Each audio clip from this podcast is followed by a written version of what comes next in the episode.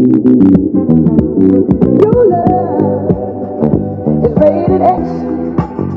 That means extra, extra, extraordinary.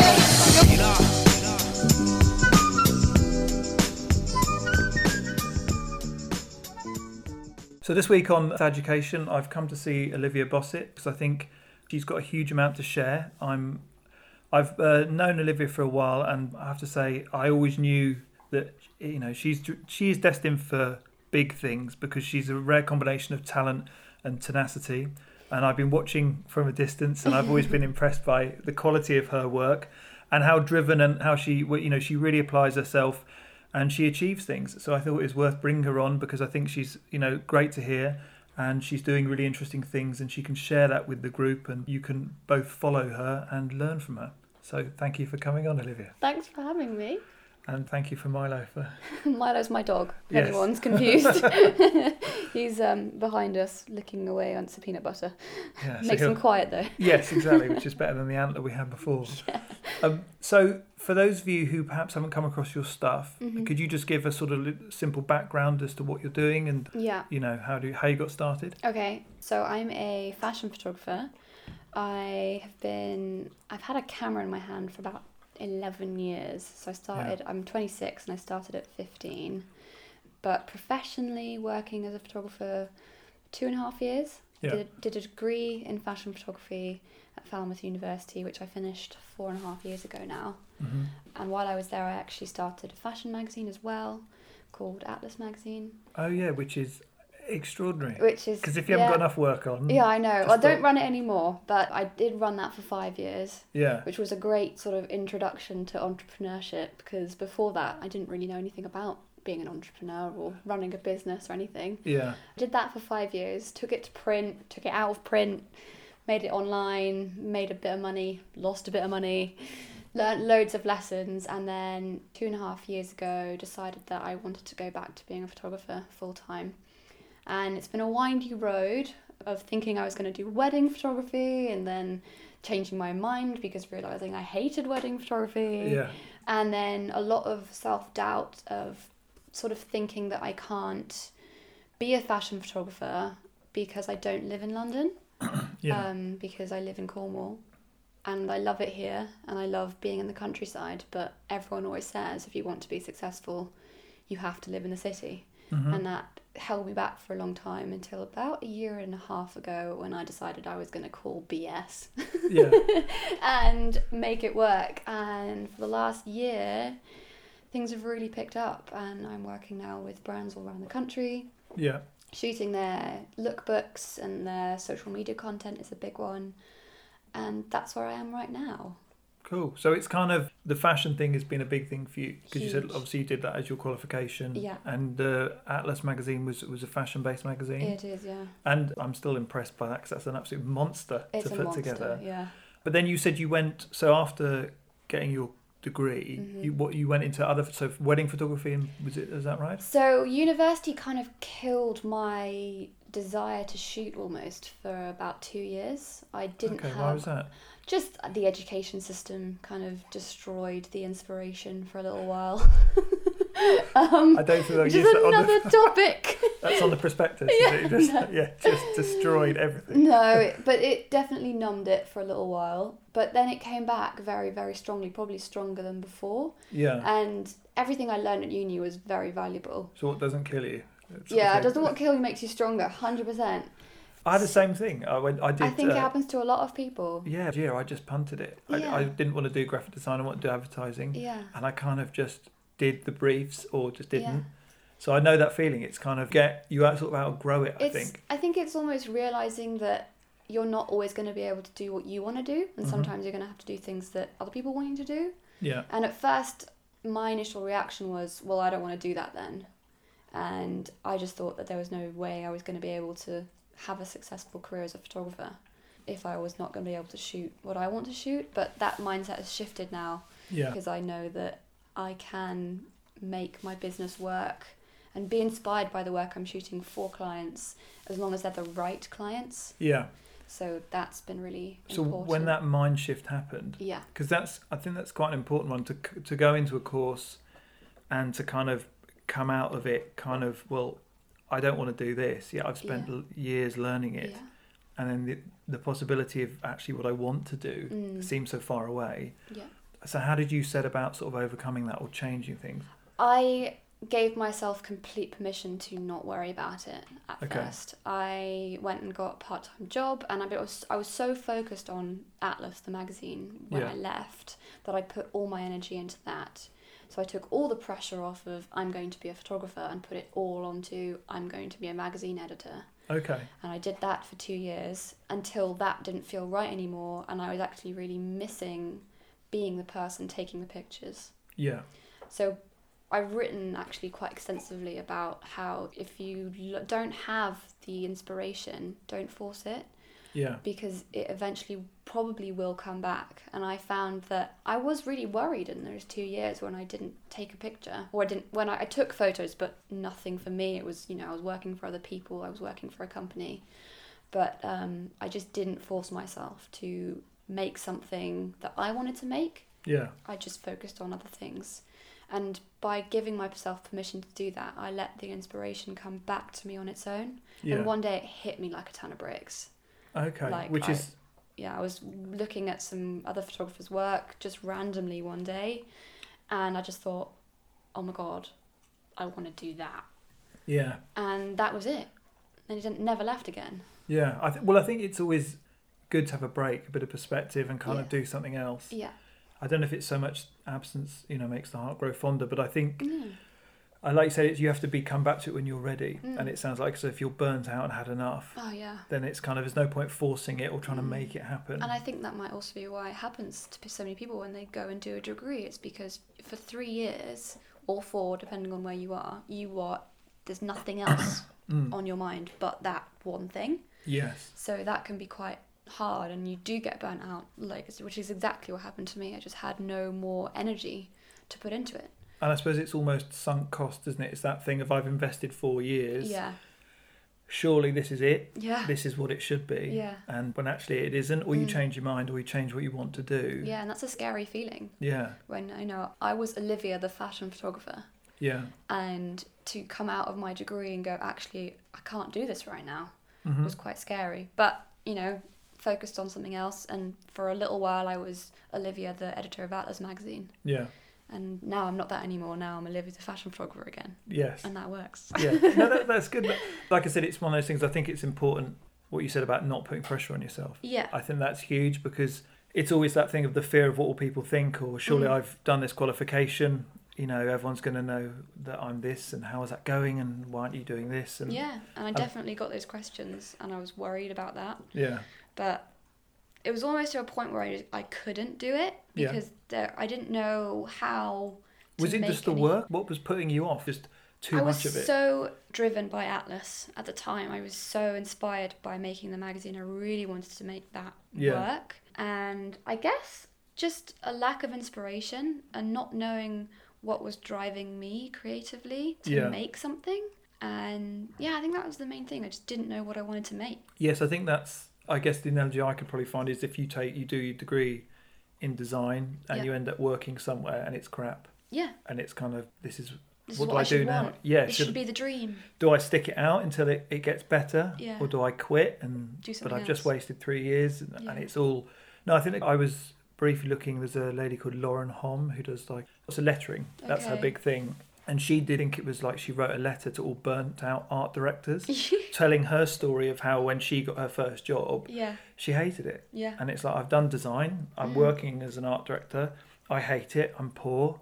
I'm crying. I don't want to be here. And they were all. And the response was, "Yeah, this is me." yeah, And I think it's really good to talk about it because it, it doesn't. It's not this fairy tale. You get the dream job and then you're laughing and it's all fine. no, And I think it's good to kind of. And that's always the challenge is how do I manage that Yeah. and to try and pinpoint what is making me unhappy and doing something about it. Yeah.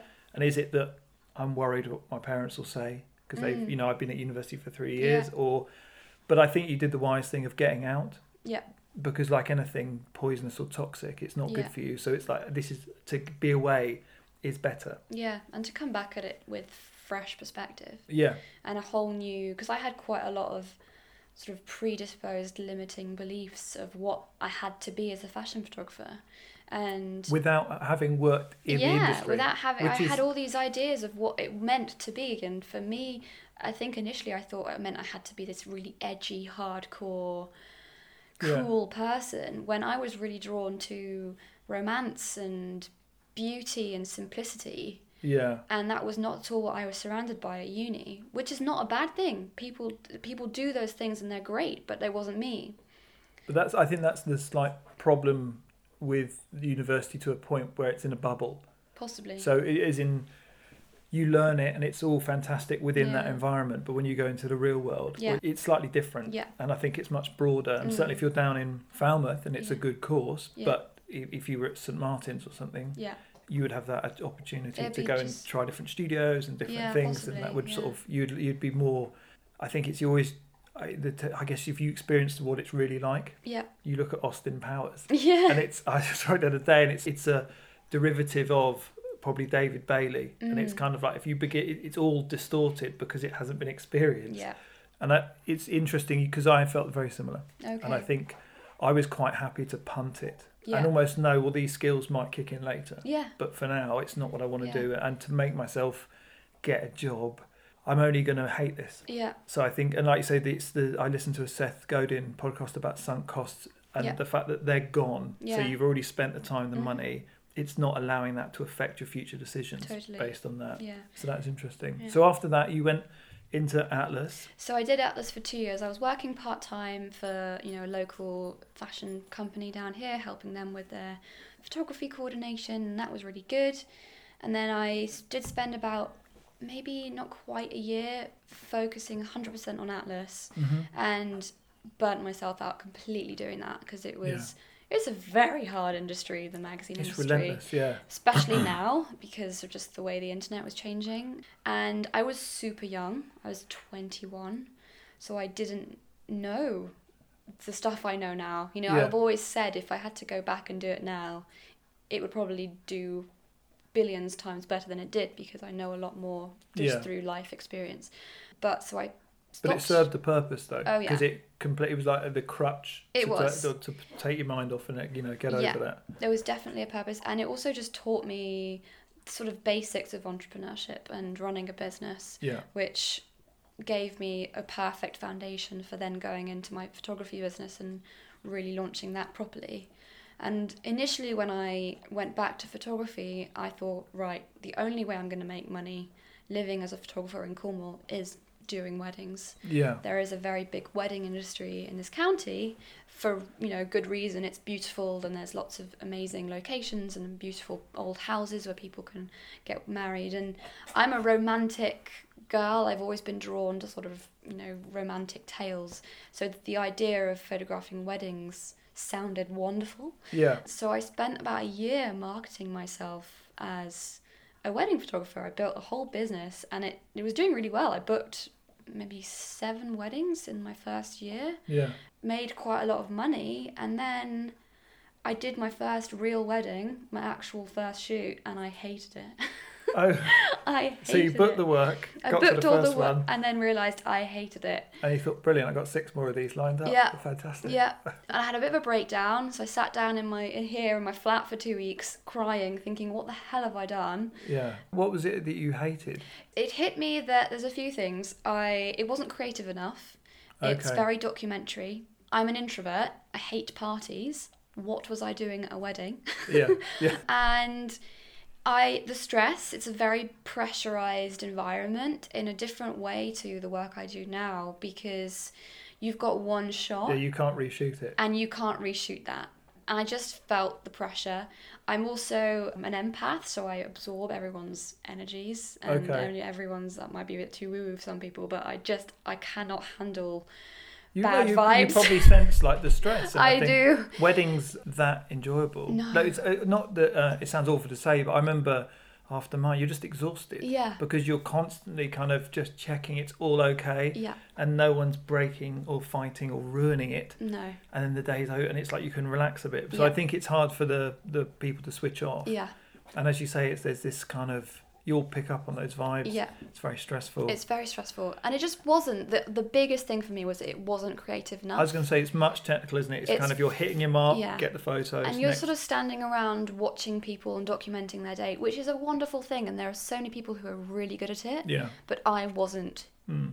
I mean, I was good at it, I didn't enjoy it, and I knew very quickly that the reason I went self-employed was to do something I love. Yeah. It wasn't to work hard on something I hate. hmm So I sat down and thought to myself, what is it that I actually want to do? Yeah. And it all came back to I want to shoot fashion, which was what I started at the very beginning. At 18, when I went to uni and I said, What am I going to do? I said, I'm going to be a fashion photographer. yeah. So I went full circle, which was great. So when I'm interested because you did the weddings, obviously Mm. Yeah. fulfilled. Yeah, yeah, I did them all. Yeah. But I've noticed because that you, I could see a switch. Yeah. From wedding wedding photography to sort of wedding dress Yeah. and like styling. Yeah. So I could see a conscious move into like almost if I can take the people out, Yeah. I don't mind this, and if I can take just keep the dresses, and it's like okay, I'm slowly. Yeah. And so I'm interested to know that thing of having been uh, let down or disappointed with Mhm. fashion photography up until that point. Yeah. What was the thing of going, actually, I've missed this, I need to get back into it? That's a good question. I just, I love clothes. Was it just something, I guess you've always liked it? I've always just, loved it. It was just like. Um, and I grew up, my mum always, you know, had stacks of magazines every month. And I used to sit there and look through them. And that was always what So I was inspired been by. It's Yeah. always been there. At first, you know, when I was really young, I didn't know what it what, what I wanted to do. I knew I wanted to work in fashion, but, you know, did I want to be a journalist or was I going to be a designer? Didn't know what the route was until I discovered photography. And then it was like, okay, this is what I'm going to do. This is definitely what I want. you didn't give up with it completely. You know, it's that thing of. Well, that was why Atlas was so great, was because I was still actually in the photography industry Yeah. because Atlas is a magazine dedicated to fashion photography. Yes, So even though I wasn't taking the pictures, you were still involved. I was still very much involved in the business and I was still being inspired by it and I was still watching what other people were doing. I was still seeing what the trends were. I was still It sounds like Bridget Jones and Mark Darcy. He's always. Do you Yeah. Whatever she does, it always creeps up somehow. yeah, yeah. So, so like you're always taking an interest in. it, Almost, so you needed to take time off to kind of Yeah. probably get more exposure of the fashion world yeah, to change what you'd learnt absolutely. or what you were told at university. Mm. And then you came. So, so, you were coming back into it, Yeah, shooting sort of wedding dresses, wasn't it? Now, Sort of, yeah. So I'd been drawn to couture dresses Yeah. and like big, expensive, beautiful, elaborate clothing. Initially, wedding dresses were the closest I could get to that kind of look. yeah, So I was super inspired by that industry and the romance of it. Funny enough, I'm getting a little bit bored of it now yeah. because you go through cycles, I think, and I'm moving on to This seems to be what you do, though. You kind of Yeah, exhaust it, grow beyond it, Yeah. and move on again. Yeah. There's a constant and evolution. take what I've learnt from that into the new But- part. I think that is kind of what makes people successful, in a way. Yeah. Because I'm biased because that's what I did. yeah, In a way, that same thing. You go to university, do graphic design, yeah, you do advertising. But when I was advertising, I was running a club night and doing football coaching. okay. And then I got really obsessed with football coaching. Yeah, And then we had to move down here to run the hotel, so I was freelancing the hotel. yeah, And then the football coaching went away, Yeah. and you get really into your own business, and Yeah. it's constant. Yeah, But it's just always it being inquisitive and wanting Yeah. to learn. I Yeah. think that's the the insight there. No matter what it is, you're always kind of always wondering what's beyond this. Yeah. So I come in, mine all the information I need, take it with me, and move on. yeah. And I think that sign of constant And testing. that was one thing that happened when I was working on Atlas was I became really interested in marketing and in Yeah. social media and I'd always been interested in blogs because I kind I was sort of 15 when fashion blogs came on the scene Yeah. um, and I was fascinated by that. I wrote my dissertation on it at university. It's pretty appealing, I would have thought. Though. Yeah, it was a really interesting time, and it was all just so new, and no one had ever seen it before. No one really understood it, and I had a lot of friends who ran blogs. I have a friend who has one of the biggest fashion blogs in the world, and she has done since she was sixteen. Oh wow. So watching that grow, and I just fascinated by that industry. So when I decided I was going to go back into fashion, I came at it with a very sort of marketing head hmm from all the stuff I'd learned with Atlas, which went into my business and is still in my business now. Yeah. It's very apparent. You're, it's- it's a much more Yeah. savvy, if you know what I mean. Yeah, and it's what I can bring to other businesses. And because I've got such an interest in marketing and social media, which is, I think, unusual for most photographers because most Mm. photographers seem to hate marketing. I Yeah, love but it. that's the weakness in a way because it's always the the starving artist. Yeah, I just want to do what I'm good at, but I can't Yeah. do the the other Mm. side, left brain, right brain. Yeah, And I think yeah, that so I think it's a massive plus yeah, to have definitely. And when I decided I didn't want to do these weddings anymore, I sat down. Well, I did that sort of crying for two weeks, not knowing what I was going to do. And then one day I thought, right, okay, I want to do fashion. Like, how am I going to make that work? And I had this sort of very small Instagram following, but I was following all these big brands and realizing that more and more of them need imagery. Yeah, constantly. So that was my angle. And I just said, right, okay, I'm going to approach all these fashion brands and offer them imagery specifically for their social media as an in with them. yeah, And that's how I've done it. And That- that's how it's worked. yeah. I was going to say because that thing, the need for content is massive, It's huge. and I th- my my mistake was thinking. When you make it like an ad, like a TV ad, it just gets shown a lot, and there's a lot of effort goes into it. Yeah. And often oh, with a social media post, it's over quite quick. Yeah, But that's the advantage, isn't it? Because if you go, well, if I can give you enough content for 20, yeah, exactly. that might be a week's worth of content. But actually, so I think that's a really good opportunity. Yeah. You know, because that everyone needs content. And so much of it. I don't know if you're like me, but I don't know if despise is the right word, but I hate stock photography sites. Yeah, And I hate things like Canva and all these crap apps that will Yeah. go make amazing content in seconds. And yeah, it's like, yeah, it with, with, like that. with really bad photos that everyone else is using. And Yeah. it cheapens your brand. It does. So and I that's think that one thing I'm noticing is I think in the last six months I'm getting more and more people who realise that for themselves. Mm, I'm getting a lot- huge, especially if you do a shoot Yeah. for a brand. Exactly. Um, I came across is it death to the stock photo, Yeah, which is that. really quite nice. They're quite stylized, Yeah. so it doesn't always work. But yeah. I hunt. I'm very very keen to find like photos that don't look terrible. Exactly. I mean, unsplash.com is And the- great. Yes, that's a good one. The, um, but always the best thing is to just have it shot Yeah, pay for your own photographer to do it. business. Yeah. because it's the only way to have something that's purely yours hmm um, and so unique that you won't have anyone else with it. No, I that huge. Uh, as you know, I've, I've booked you to do jobs in the past. I think that's the way to do it. Is you plan a shot list of everything you need. Yeah. and you get the the person in the expert to deliver. But I do think why I bring it up is if anyone's listening Yeah. who creates images or photography, Yeah. I was always thinking, God, the turnaround, like the, the lifespan of an Instagram post is so short. Yeah. But actually, the if you are a brand or a business, having unique photography is huge, Yeah. and having someone like you who can come in and go, well, can you do the shots for the website, Yeah. our promotional material, Yeah. our social media, Yeah. all that. I do all. Yeah. Yeah, and that's what you want is to partner with someone who's going to give you, and also that consistency of look someone who gets ownable. it. Yeah, Because like that's the thing I've really found is that there are so many people who just don't really know what they. I, I understand social media and I understand marketing, which means that when I go into a shoot, I can say to them, "You need this many shots yeah, because you need this many different posts." Mm. So by understanding marketing, I'm able to really deliver what they actually need, what just not just what I think looks nice. you can predict how Yeah. valuable this is going to be from it. Like Yeah. You're going to get use these. Yeah. You could use this for a whole year if we do enough variety. Exactly. And I know from a brand perception point of view, Mm. to resonate with the right people and to stand out, you good quality, good quality photography is a must. Yeah, absolutely. And I think so. What you were talking about, which is interesting, was so you, Instagram was starting out, and I know you've Mhm. been very successful at growing that. Yeah. And one of the things, again, it's not vanity metrics. No. It's all about engagement. Yeah, I haven't got a very big following. You see, I've got a reasonable following, but Yeah. nobody cares because I Mm. don't. I'm not on there enough. Yeah. So I put loads of effort into it, and people go, "Oh wow," Yeah. but it means nothing. Yeah. And it's that thing of I would much rather have a, a really engaged small following. Yeah. So if people were looking at, um, and we were talking before earlier about how Instagram is kind of ha- having that following who's engaged Yeah. from a marketing point of view is really useful Hugely. because it's kind of you can siphon that interest off into an email list. Yeah. But setting up an email list is not straightforward if you're not that way inclined. Where Mhm. actually keeping your following engaged Yeah. is really important. Really so valuable, could yeah. you share like a few sort of how you did it and a few sort of th- things you'd recommend? Yeah.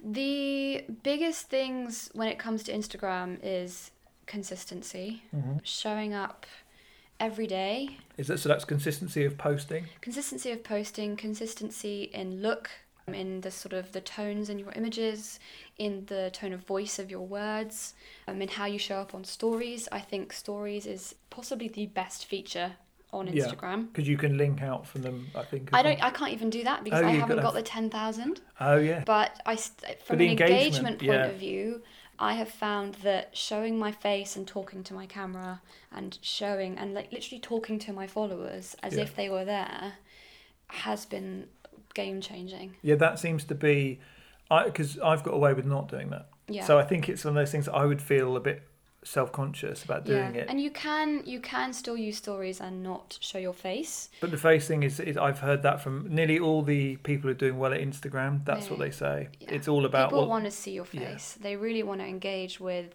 the person behind the account. yeah, They want to know what you look like, know how you what you sound like.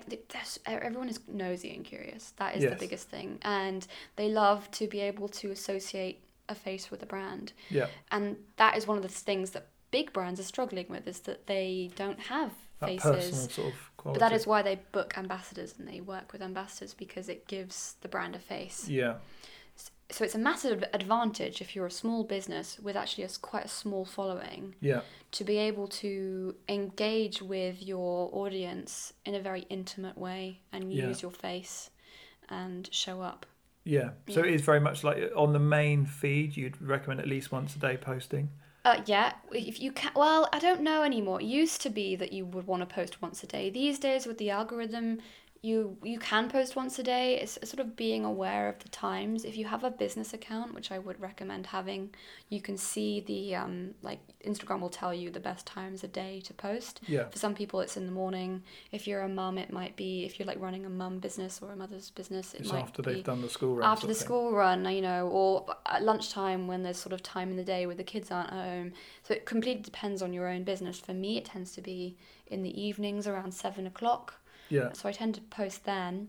Do you post from from the app or do you schedule things? I so I make everything look nice in another app. Yeah. I use someone called Mosaico. Okay. I just push things around, but I don't schedule anymore. I found that by t- writing out my captions in the moment on the day, they're more authentic and they're more engaging. yeah. I used to for a long time do a lot of scheduling, Okay. and I would recommend scheduling for someone who's just starting out yeah. and who's not really used to being consistent because you can sit down once a week, write out three really good Instagram posts, get them scheduled, and not worry about it. Yeah, and the Um, caption is almost as important as the image, isn't it? It is. It needs to be engaging and it needs to have some kind of call to action, Yeah. which is asking your audience to engage with you in some way. Yeah. That can be as simple as, you know, how was your day?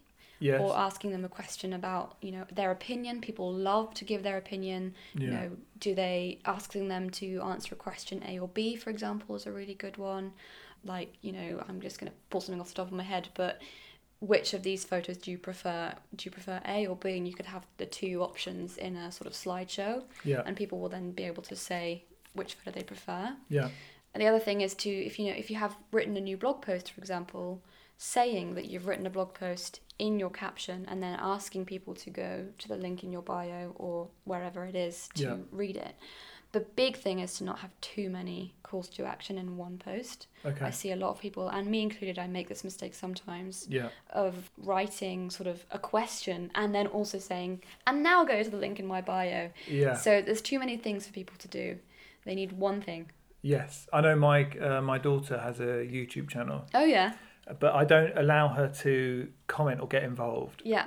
But she does Roblox videos, No. which are right. kind of these big Lego things. Okay. But she did it, and I was like, "Look, you can't post till your birthday, but you can edit the videos." She does all the editing, Yeah. and it's um on a really old crap Mac. Like it's it's it's work. It's better if she did stop motion. Yeah. takes her hours, but she really loves she it. loves but she's got like probably three and a half thousand followers. Does she? Yeah, because Oh because God. she because I made her. I said if you want to be successful, you've got to do it frequently. Yeah. So she spent six months making little videos Yeah. and then scheduling them, Oh. and they go out, and it's kind of like she's found that that's Yeah. worked for her. But as you say, I've told her I, I always take the Mickey Yeah. because it's this thing of they're all going, okay, guys, subscribe to my channel. And Yeah, that, yeah, they're, yeah. they're obsessed with the call to action Yeah, they are. to get followers. Yeah. Or And it's like kind of- ring the little button so that you can get a notification every time I post. How annoying is that? Yeah, and so I think there's that's the balance of um, it's like if they're interested, they'll stick around. Yeah, and I, the big thing I tell people when it comes to freelancing, it's it's the overlap of the client needs to know what you do. Yeah. Uh, they need to know that they need what you offer, Yeah. and they need to be able to afford you. Yeah. So it's always we need photography done. Yeah. So who comes to mind? Yeah. And then okay, have we got enough budget to afford her? Yeah. And I think the awareness of just popping into people's ecosystems, Exactly. staying aware, is, reminding that's the one thing you've got control over. Yeah. Your budgeting and whether they can afford you and whether Yeah. they realise it is much harder to control. But this, I think, is a great way of doing that. Yeah. And like you say, if you're not being too pushy, if it feels like the feedback is helping you make a decision, Yeah. then I think that's the best call, isn't it? Yeah, because and, and I think also then you probably, if you said to your following, I really want to grow this, Yeah. could you recommend it to people and share it? Or like if you- Yeah, you, they do a would. podcast as well, don't you? I So- have, uh, yeah, I've run a podcast. Uh, I did. I haven't done um, any new, new episodes for a little while. It's kind of been on a hiatus while I changed my direction again. Yeah, yeah. Um, but it's it was really fun and it really engaged. And you know, launching that, I launched it in the new year, mainly to my Instagram following. Yeah. And I didn't even have much of an email list at the time, and it, it did really well. And you know, people loved hearing it, and I asked their for their opinions, and everyone was always, especially in season two, because I did two seasons in the first year. Yeah. The second one was just me talking, Okay. and I asked people what they wanted to have me talk about, and people told me. yeah. I I do think the community aspect is huge. It's huge, yeah. And I think, um, so from a business point of view, if we're looking, if people are listening, because one of the reasons I wanted to get you on was was because of this, because Yeah. I think to give an insight into what is the sort of method behind what you're doing, because it looks stunning yeah, and it's really well put together, and I think that because you're very genuine, Yeah. it really works. hmm But there is a kind of there's a rigorous sort of strategy, which, which is kind of what you're trying to uh, build, and so I think. As you say, it's all about probably building a list, yeah, getting lots of engagement. yeah. And you said, you, and I think we were talking about you've just started like a group as well. Yeah, so recently in the last month and a half, very recent, I have made a decision to really focus on creating content for other fashion photographers. Before that, I was making valuable content mainly for business owners in general. Mm-hmm. So I was doing a lot of content about marketing, about social media, about growing a business, about running um, a sustainable lifestyle business as well. I, I'm a strong believer in like you don't have to hustle hard to be successful. Yeah. So I wrote a lot of content about that, and that has always been my biggest recommendation for anyone is to provide as much value as you can because when you provide value you people want more of it and they, they stick around and then in the last sort of month and a half having made this more narrow focus on just fashion photographers that i want to help i launched a little facebook group which i think i, I launched it two weeks ago and it's already got almost 100 people in it Yeah. and that is just me, you know, sending out the odd message here and there or popping up on stories and telling them that I'm going to be doing a live on, you know, the, po- the topic of pitching Yeah. in the Facebook group on Tuesday at half seven. If you want to come and listen, join the group. yeah. And and in, within the group, all I'm doing is, you know, showing up once in a while, doing these lives, sharing blog posts of mine, but also resources I find elsewhere that I think are useful. We're doing things like image critiques, it's where people can share an image that they've shot and ask for feedback. Yeah. I'm asking them what more what content they'd love me to produce in the future. You know, is there a question that anyone's got that I can help answer with a blog post? Things like that, and it's made a really nice little community so far. You know, it's it's small, but it's very engaged. Which is the I think the big thing, and, Yeah. and like you said, that asking questions. Yeah, I think that's for for me. I found if you ask the question, people give you real problems to answer, Yeah. and that makes your content better. yeah, So it's much more helpful. yeah. And I'm bringing in guests as well. So one of the big things that keeps coming up is photographers struggle with pricing. Oh yeah. and I know of a girl who runs a great little business called Easy as VAT. She helps women manage their finances and Okay. gives advice and she's just coaching basically for about just financial stuff and so she's going to come on in two weeks time and do a little live with me about pricing and about money management and stuff like that Oh, cool. so it's looking outside of photography as well and thinking about it's as, as a business, business, and the marketing. Yeah. not just how do we take a nice picture you know like Mm. they can learn that from other people yeah. and we will go into that as well like how to actually the fundamentals of beautiful photography but for me it's much more about how can we as fashion photographers build sustainable businesses yeah. and for the big thing thing for me that I want to push is that you don't have to live in a massive city Yes. to be a successful fashion photographer And that's kind of continuing your, evolution. So you're Yeah. saying you, you've got into fashion photography, and that's where you're going now, Yeah. and you're building in your sort of personal time. You're building the community. yeah You've got the engaged following. yeah I think the other thing which was impressive about you is you've actually started reaching out to brands you want to work Yeah. with, and you also you're prepared to travel to meet them, Yeah. which I think. So if- could you just tell us a little bit about how that started and, Mm. and any sort of uh, tips or advice you'd recommend yeah of course for doing that? so after that initial wedding fiasco when I was like oh god I've hated this Yeah. the first thing I did was really by chance. I had a couple months earlier had a social media contact for someone at Joules. The Mhm. they're a country fashion brand, and I, somewhere I had that email sitting in my mail somewhere. Mm. So I, I dug out the email address and I just thought to myself, I wonder if I ask them if I can do some pictures for them, if they'll send me some clothes to do that with. Yeah.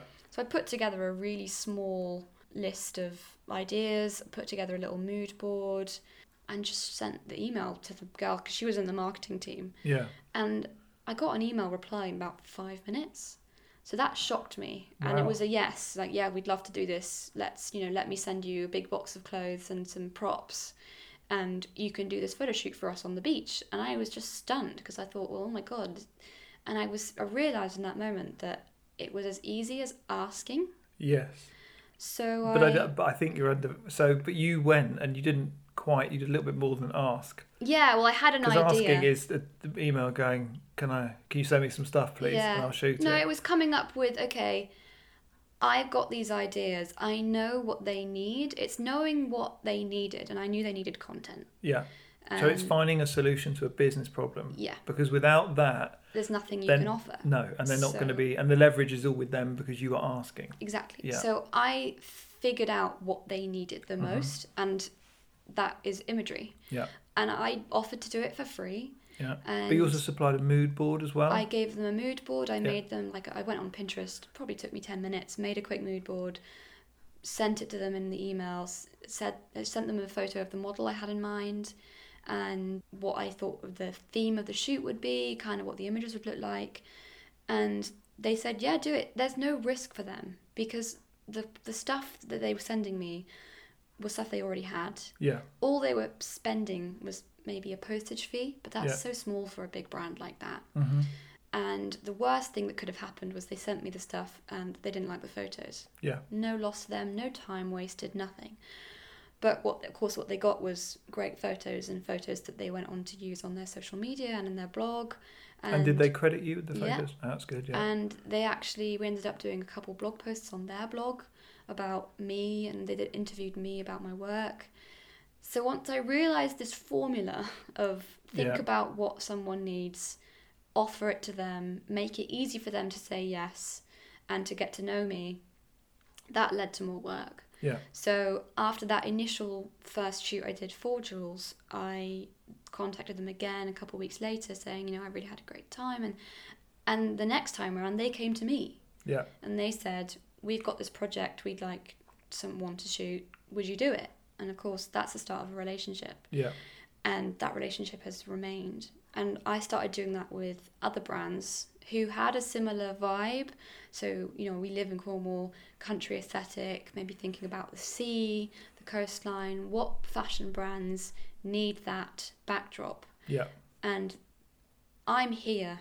Normally, they have to send photographers down from London for five hours. Because that's the that's what you have over Yeah. typically say London photographers is that well actually where I am is what gives me the advantage. Yeah. Yeah.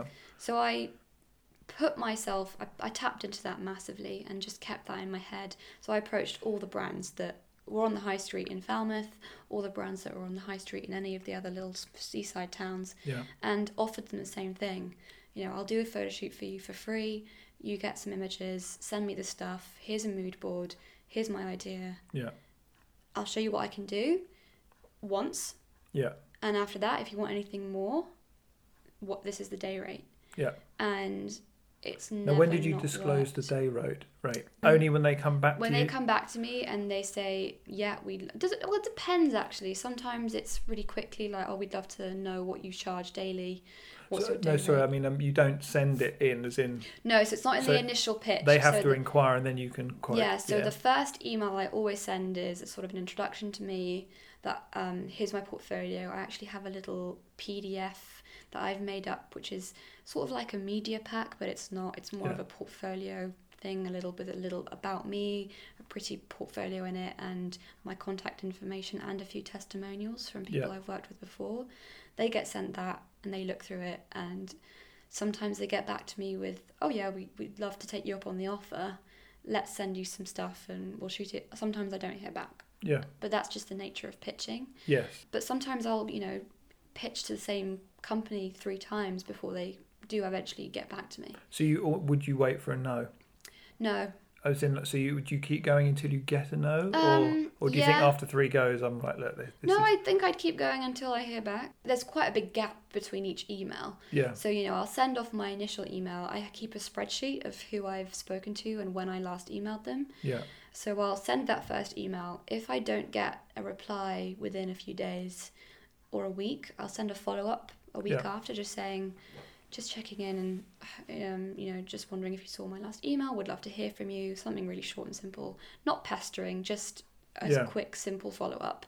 And I always attach the initial email underneath because I know from having run a very busy inbox when I was working on the magazine that emails get lost and people sometimes see them on their phone and then forget to reply later.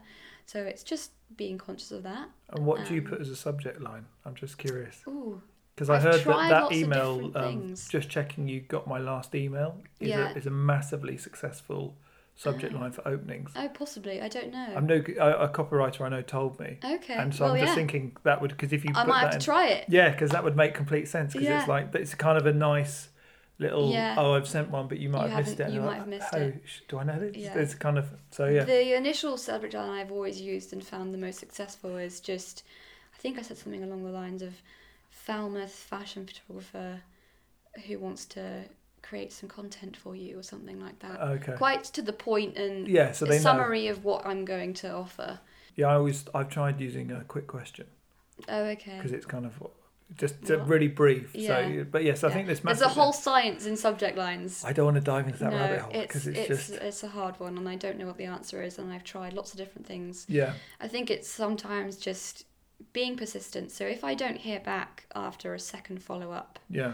I leave it for three, four, five months. Okay. But I keep a, a tab on my spreadsheet of when I last emailed them, and I check that spreadsheet pretty regularly. yeah, So, for example, if I'm trying to get hold of someone at Barbour, yeah, top of my head, and I don't hear back from them in January, I might follow up again in April. yeah. But also keeping in mind the different times of year for collections being shot. Yes, So if you can fashion's very it seasonal. right. Yeah, So I try and think, okay, January they'll be shooting summer stuff now. yeah, If by the you know the time summer rolls round and I haven't heard from them, I'll I'll go at them again, but with ideas for winter. yes. That's clever. No, I think that makes sense. Like you said, you're Yeah. you could again. It's slightly professional Yeah, because you know what they're doing, yeah, and also when you send it as a complete package, it makes their life so much easier just Yeah. to forward this on to someone and go, look, have a look. yeah, exactly.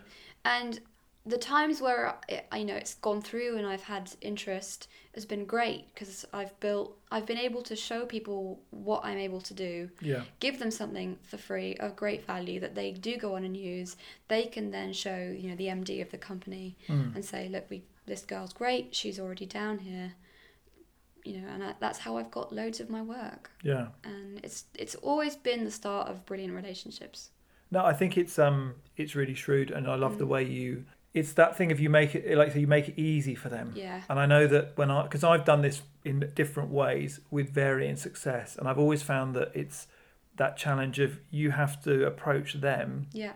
but you have to be fully aware of if if I play this out, Yeah. how how how expensive this is going to be for them. Yeah. So you might go, well, I'm going to do a really nice presentation that suits me, but if it's not something they're interested in or isn't solving a business problem, then it's easy for them to dismiss. Where Yeah. if you go, like I've done it with, um, I've bored people with this before, but with Pete the comedian, his site didn't work on a mobile phone. It was Mm, crap. So. I built one in Squarespace and sent that to him. Yeah.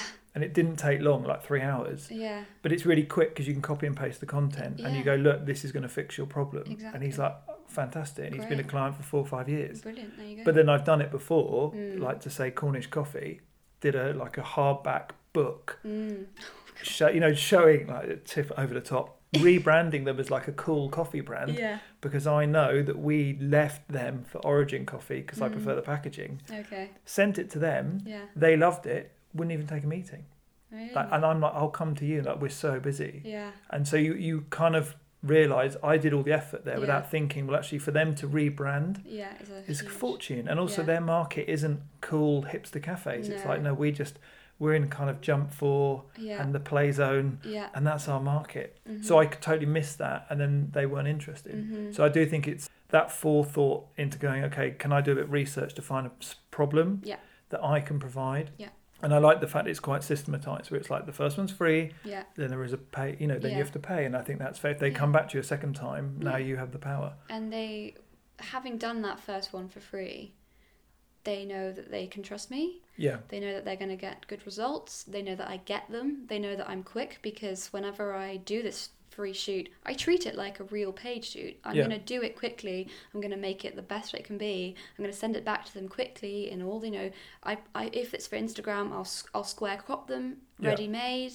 Uh, if they need them for Facebook banners, I'll, I'll crop but that, them. but again, that's that. These little things, Yeah. that's what makes the difference because it's so boring if I've got to resize everything. yeah, and it's that thing of because just you're make it easy. yeah that and that, but I but those are the little bits that get overlooked. Yeah. But they make it that's so important. Yeah, and I overlooked them for a long time as well. Mm. But it's just experience now of knowing what makes a job easy for someone and Yeah. makes me the go-to person when they next need someone. And- Making them look good is, is kind yeah, of a lot of and it. Yeah. And another thing is just keep going back. You know, after I did that free shoot, I might not hear back from them for six months until they need something paid for, but I will check in with them every sort of two months and say, Yeah. hey, how are you? Just checking in. Let me know if you need something. I'm here. I've got time in these months. Would love to hear from you. I, again, I think that thing of just saying I've got a gap coming up. Have you got anything that needs doing? Yeah. It's that simple. That's what uh, Melinda said. And they go, oh, yeah, actually, we've got this campaign coming out at this time. Yeah. And we haven't got anyone doing this yet. Would you be free for that? Yes. Or just saying, look, I've got a gap. Do you know of anyone who needs anything? Yeah. And it's that they're all connected. Yeah. And I think that that's half of it is the ask, but also not worrying too much. No. I mean, I got bogged down in referral strategies for a while. Yeah.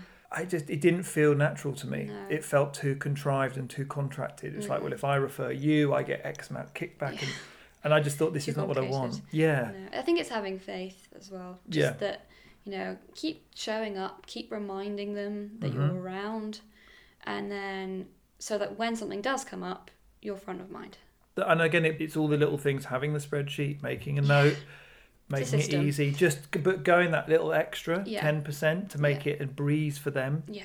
is what matters. That's what I always, above everything else, try and do is just make it the easiest it can be for them yeah. because that's what everyone wants. It's like the Amazon swipe to buy. Like, Yeah. I just don't have to even. I don't want to have yeah. to work hard for this. I want it to be something easy. I want to know I'm going to get something great with little effort because everyone's stressed. Everyone's already got other things to be worrying about, Mm-hmm. especially when you work for a big company and there's I know what deadlines are like at fashion brands. I worked in one. It's crazy stressful sometimes. So having someone who just delivers something quick and easily that's really good. Yeah. Is there a position you target at these brands? Marketing. I was going to say because marketing managers, that's the real diamond, Yeah. isn't it? Because they move around, Yeah. and obviously when they move, they take your Yes. information with you. I thought so. Yeah, marketing managers and brand Yeah, I managers. do sometimes go for the social media person if I can't find out who the marketing person is, Yeah, um, because they are sometimes an in or like the marketing associate, maybe not the um, marketing director. and where do you go to find those? LinkedIn. Yeah, Okay. That's where I find everyone. I'm a bit of a detective when it comes to figuring No, out. I think it's. I think again, it is. It's it's this left brain, right brain. It's going Yeah. to LinkedIn, finding their profile, Yeah, researching a little bit about Mhm. them, always planning and thinking. and then figuring out what the email is is super Yeah. easy. Yeah, because you already know. You just know their name, and every company, its email address is going to be one of three options. It's either going to be first name dot last name at the company's name dot com, or it's going to be first name at the company's name dot com, or it's going to be first name last name in one thing at the company dot com. Yeah. So you try those three variations, and if one of them gets through, you've emailed the person. yeah No, I think it's. It's like that easy. I've yeah, I've got loads of elaborate apps and that to do this, but it's Yeah. just like they're they're quite powerful. I don't really understand Yeah. it enough, but no, that makes complete sense. And I think the one thing, the final thing I wanted to just talk about was you were saying narrowing what you do, how you're gradually narrowing it. Yeah. That's always a big thing, I think, for a lot of people, and people endlessly struggle with this. Yeah. But we both agree that it's much easier if you start to narrow what you're doing. Yeah, I've found I'm getting narrower and narrower Yeah. every six months, which is great because it makes my job easier because I know exactly who I'm talking to. yeah. Whereas before I was kind of like, oh, I'm talking to wedding people, but I'm also talking to fashion brands, and oh, I'm also talking to marketing experts, and oh, too many people I'm trying to talk to. Yes. Whereas now, and also the messaging on your website it's Yeah. hard when it's very specific it's like i know exactly who i'm talking to And so at the moment, I because one thing we haven't really mentioned is I also do headshots for Mhm. creative business owners, and I started doing this because a I, I realized that people need to show up on their Instagram feeds yeah and their social media and on, and on their websites, but often didn't have nice photos of themselves. And I love chatting to other business owners, so I was like, well, why don't I offer them portraits? And of course, the struggle has been now is that I want to make my website just fashion photography focused. So Yeah. I'm actually launching a second mini side business yeah just for the headshots for creatives. and what is there a new name for this It's going to be headshots for creatives. okay That's simple, just like to the point. That's what it gold is. Yeah. yeah headshots for creatives. That should be any minute now. It'll be up and live, and it'll have its own Instagram account, and it'll have its own thing.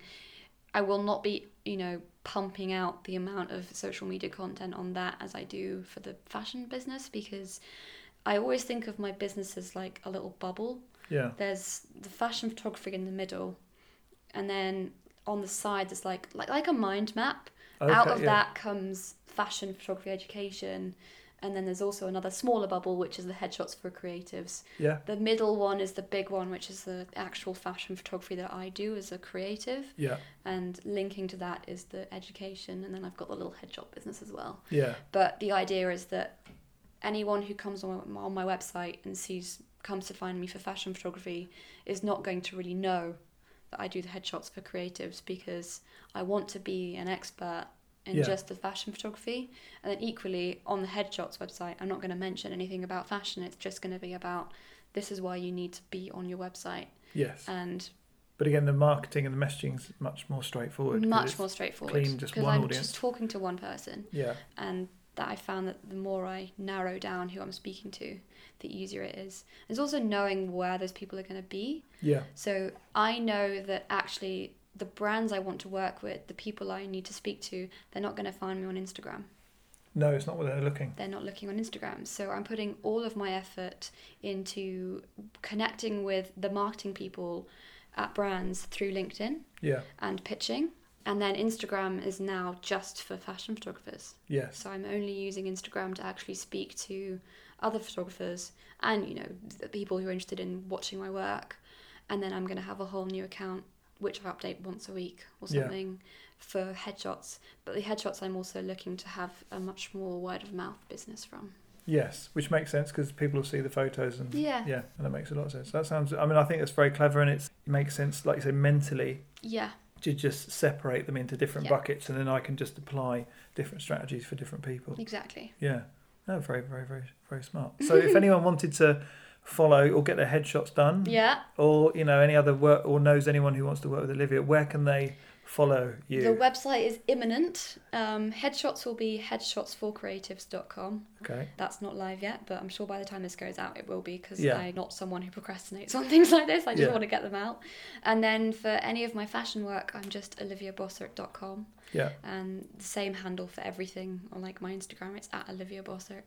And all the fashion photography education and anything about that is also on oliviabossert.com. So go there, and then there'll Go be links there. to join the groups. And yeah, can- there's yeah. links to join the groups. There's also an ebook I've written, which is Oh yeah. broadly about how to take beautiful photos for Instagram, which you can find for six ninety nine on my website. Perfect.